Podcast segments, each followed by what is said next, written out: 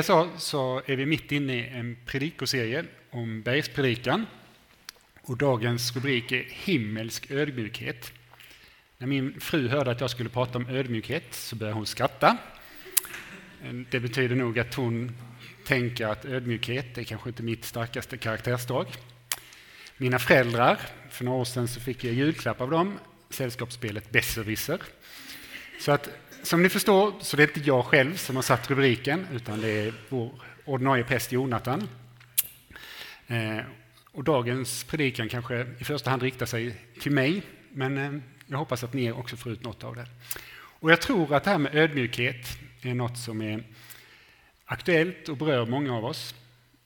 Mellan 90 och 95 procent av alla svenskar tror sig vara mer smarta än genomsnittssvensken. Jag erkänner, jag tror, tror mig tillhöra den smartare halvan. Samtidigt så inser vi ju att eh, ja, ungefär hälften av oss har fel. Så låt oss läsa dagens text från Matteus kapitel 7, vers 1-12. Döm inte, så blir ni inte dömda. Med den dom ni dömer ska ni dömas, och med det mått ni mäter med ska jag mäta upp åt er. Varför ser du flisan i din broders öga, men märker inte bjälken i ditt eget öga? Och hur kan du säga till din broder, låt mig ta bort flisan ur ditt öga, när du har en bjälke i ditt eget öga? Hycklare, ta först bort bjälken ur ditt eget öga, så att du ser klart nog att ta ut flisan ur din broders öga. Ge inte det heliga åt hundarna och kasta inte era pärlor åt svinen.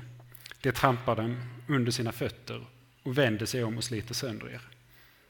Be och ni ska få, sök och ni ska finna, Bulta och dörren ska öppnas för er. För var och en som ber han får, och den som söker han finner, och för den som bultar ska dörren öppna, öppnas. Vem av er ger sin son en sten när han ber om bröd, eller en orm när han ber om en fisk? Om nu ni som är onda förstår att ge goda gåvor till era barn, hur mycket mer ska ni då inte få av er far i himlen? Um, och ge, ge det som är gott åt den eh, eh, Ge det som är gott till den som ber honom. Alltså, allt vad ni vill att människor ska göra för er, det ska ni också göra för dem. Detta är lagen och profeterna. Så lyder det hela evangeliet. Lovad var du Kristus. Inte en enda skrattade. Kanske läste jag med dålig inlevelse. Eller så har vi hört de här texterna så många gånger att vi missar komiken. Att någon skulle gå runt med en stor bjälke i ögat, det är absurt, det är komiskt och orimligt på alla sätt och vis. Eller att en förälder skulle ge sitt barn en orm eller en sten när han ber om mat. När folket hörde de här, den här liknelsen eller den här berättelsen första gången så tror jag att de skrattade. De här situationerna såg som helt orimliga och absurda på samma sätt som att det var helt orimligt att en samarier skulle kunna vara barmhärtig. För alla visste ju hur samarierna var. Men Jesus, han är en mästare på att vända våra perspektiv. Han pekar på våra blinda fläckar och får oss att förstå att vi inte alltid vet bäst. Somliga har till och med gjort tolkningen att syftet med hela bergspredikan är att peka på vår synd. Eh, tanken bakom den tolkningen är att eh, den standard som presenteras i bergspredikan eh, är helt omöjlig för oss att leva upp till. Att vi människor inte klarar av att leva så att vi alltid älskar våra fiender, så att vi lever ett utgivande liv utan att döma varandra. Ehm, och det stämmer ju, vi klarar inte av att leva upp till det.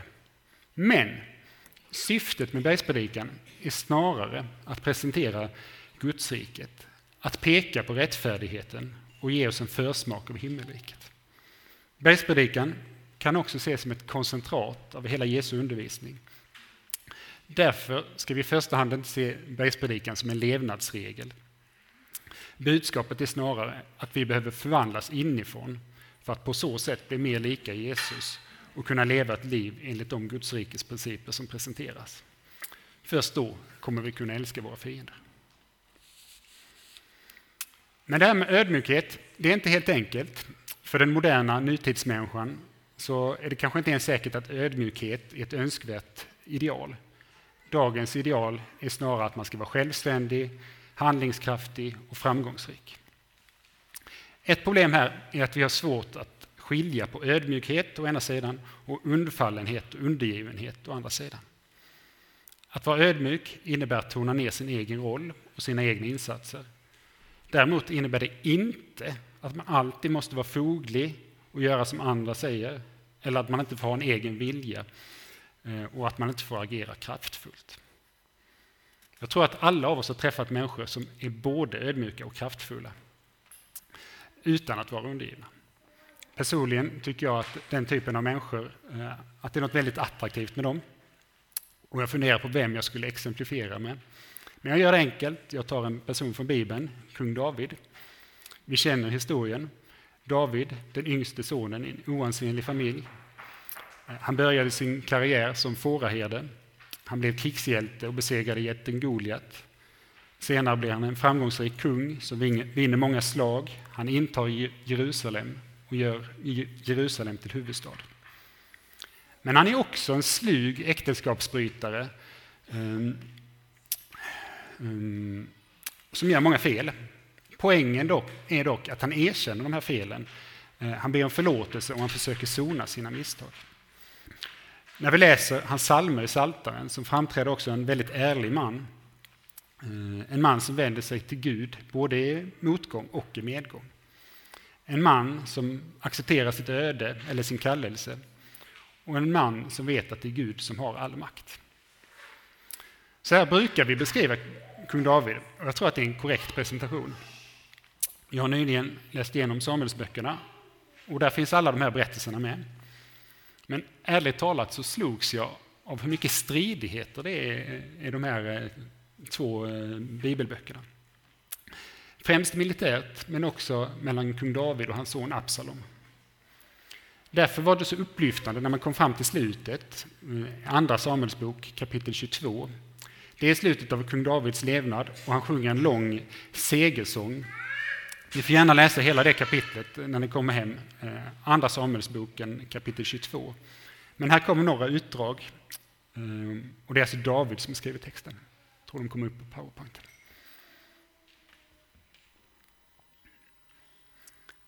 Ja, jag börjar. Han, Gud, räckte ut sin hand från höjden och grep tag i mig. Han drog mig upp ur det väldiga vattnet. Han räddade mig från min mäktiga fiende, från dem som hatade mig och var starkare än jag. Det anföll mig på min olyckas dag, men Herren var mitt stöd.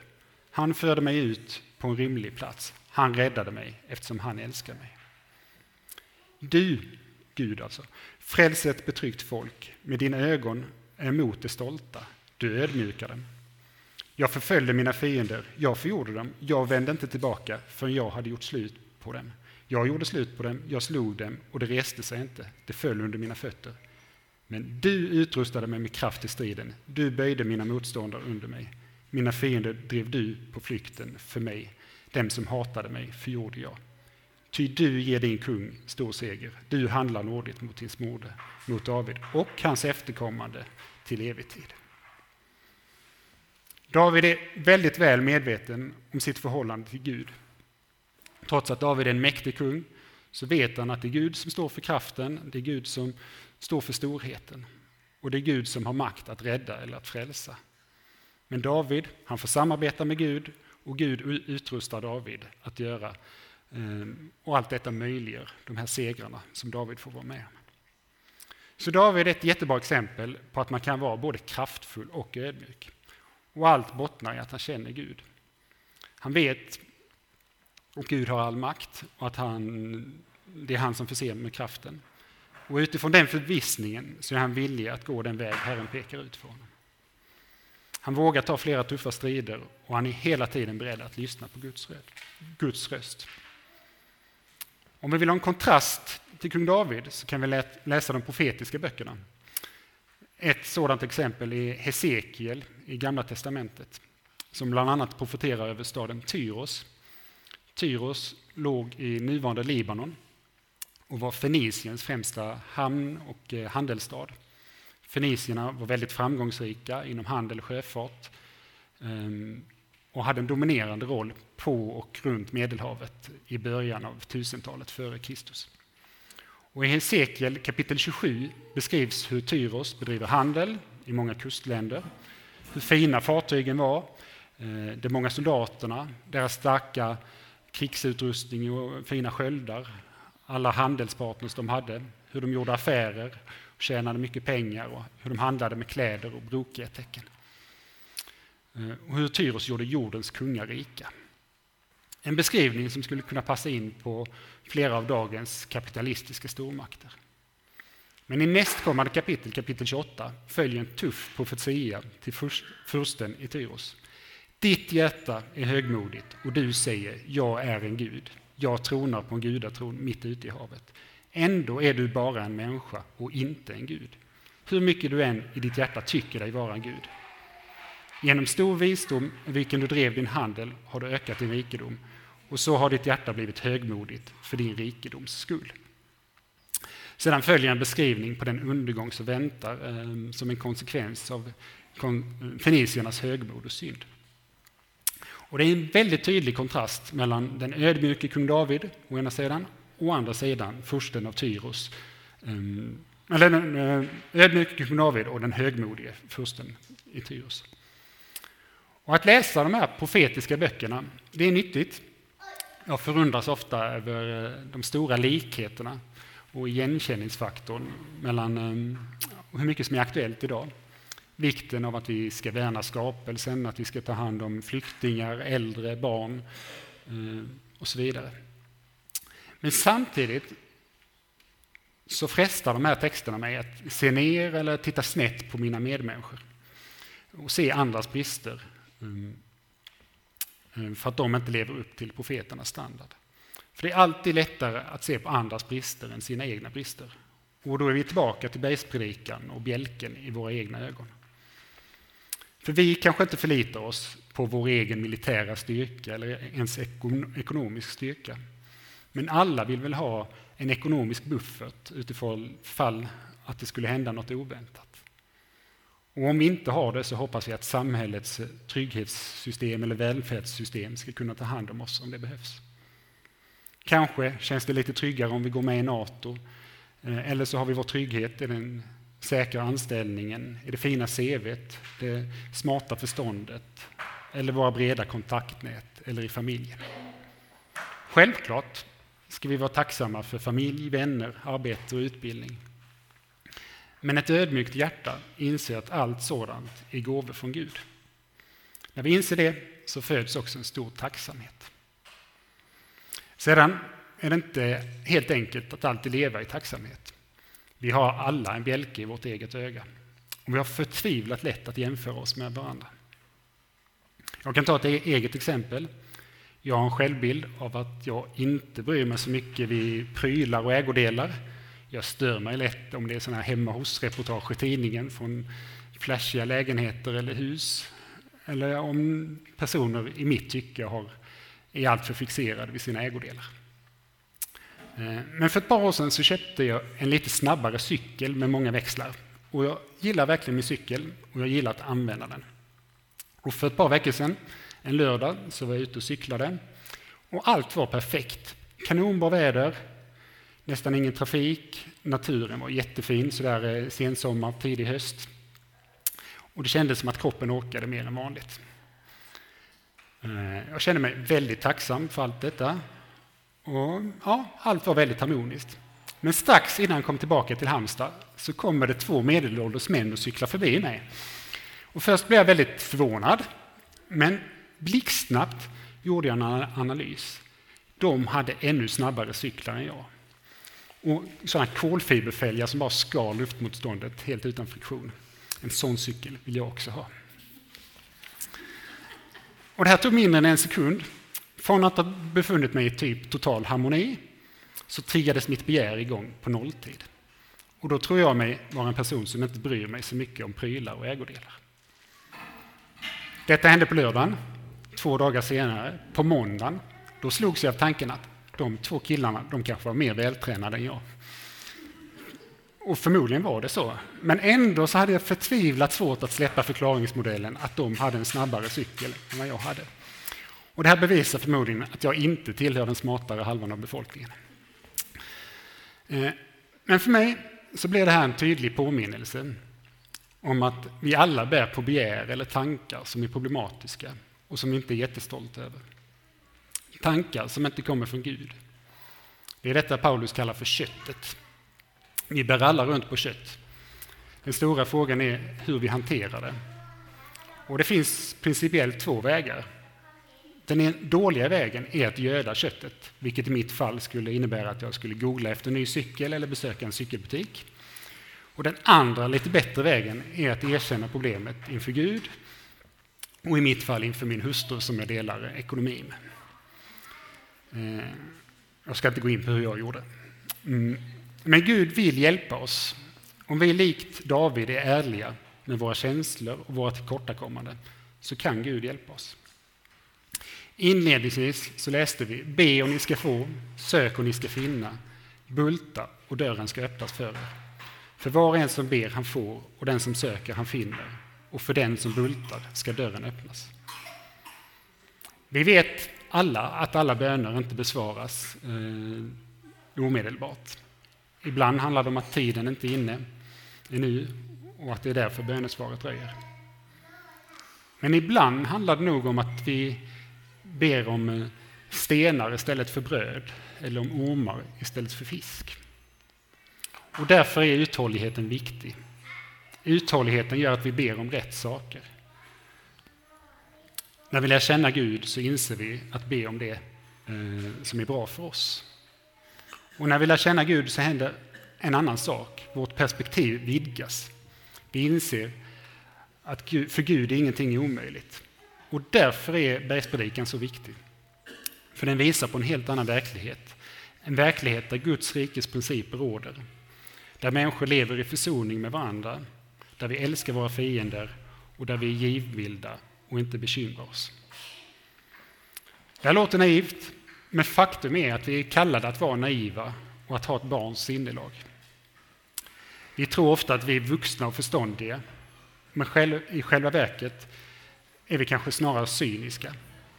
Jag minns själv en händelse när jag tog ett tydligt steg från en mer naiv världsåskådning till en mer cynisk, reell eller vuxen eh, världsbild. Jag gick i mellanstadiet och vår lärare hade högläsning ur en av Olof Svedelids historiska eh, ungdomsromaner. Och innan läraren läste sista kapitlet så frågade han oss hur vi trodde att boken skulle sluta. Och vi hade massa olika idéer. Men jag minns speciellt en klasskompis, jag ska inte hänga ut honom med namn, men jag minns exakt vem det var. Han trodde att eh, boken skulle sluta med katastrof. Och för mig var detta extremt omskakande. Fram till dess hade jag levt i förvissningen att alla berättelser hade ett lyckligt slut. Eh, men denna händelse öppnade mina ögon och helt plötsligt insåg jag att det lyckliga slutet inte var en självklarhet. På ett sätt var det kanske ett nyttigt uppvaknande, men samtidigt så inser jag att något fint och oskulds, oskuldsfullt gick sönder i den stunden. Vi ska inte blunda för problemen i världen. Tvärtom tror jag att Gud eh, kallar oss att tillsammans med honom eh, hitta fredliga och hållbara lösningar. Vi behöver fler naiva människor som vågar utmana de destruktiva krafterna i samhället. Människor som sprider hopp i en värld där rädslan dominerar. Vi kan sprida hopp och vi kan engagera oss på många olika sätt. Jag läste nyligen en bok av den kristna fredsaktivisten Annika Spalde. Boken hette Munken inom dig och handlar om han, hur man inspirerat av Benedikt, eh, hans klosterregler från 500-talet. Hur man idag skulle kunna leva ett helhjärtat liv utan att gå, gå i kloster. Och utifrån det Benedikt skrev för 1500 år sedan så skriver Annika så här, apropå ödmjukhet. Den breda vägen är att följa egenviljan, att inte reflektera över vad, över vad vi vill ha och vad vi ogillar, vad vi söker oss till och drar oss undan ifrån. Men vad får vi för relationer då? Vad får vi för värld? Hur kommer vi själva må i slutändan? Jag tror att ödmjukhetens livshållning är en nyckel för helade relationer och en mer fredlig värld. Genom den hamnar vi rätt i relation till oss själva, till våra medmänniskor och skapelsen och Gud. Slutcitat. Alla de här delarna är viktiga. Vi behöver goda relationer till varandra, till oss själva, till skapelsen och till Gud. Detta ligger också helt i linje med Guds vilja. Därför kan vi frimodigt stämma in i bönen eh, Fader vår, eller Vår Fader, som också ingår i bergspredikan. I den bönen ber vi, låt din vilja ske på jorden så som i himlen. Jesus själv uppmanar oss alltså att be att Guds riket ska utbredas här på jorden. Vi kan tycka att det är hopplöst eller naivt att be om fred, försoning och en upprättad skapelse. Men det är det som är eh, Gudsriket eller himmelrikets standard. Men vi kan inte breda ut det här Gudsriket i vår egen kraft. Likt David är vi beroende av Guds kraft. Och därför måste vi först vända oss till honom. Så att Gud kan hjälpa oss att ta ut bjälken i vårt öga så att vi kan se klart och få ett rent hjärta. För förra veckan fick vi lära oss att öga och hjärta det är ett och samma sak ur ett bibliskt perspektiv. Den goda nyheten är att Jesus han har tagit ut bjälken ur vårt öga. Han har lagt upp den på sina axlar och han har burit den upp på Golgata. Och där har han låtit sig spikas upp på bjälken. För att du och jag ska kunna leva i försoning och relation med Gud. Därför kan vi tro på ett lyckligt slut. Låt oss be. Jesus, tack för vad du har gjort på korset. Tack för att du möjliggör räddning och frälsning för var och en av oss. Tack för att du möjliggör ditt rikes utbredande. Låt nu din vilja ske här på jorden så som i himlen. Vi ber också att vi ska få tillbaka barnets innelag. Att vi ska bli mer naiva så att vi med klara ögon kan se på världen och möta våra medmänniskor med dina ögon. Ditt är riket, din är makten och äran i evighet. Amen.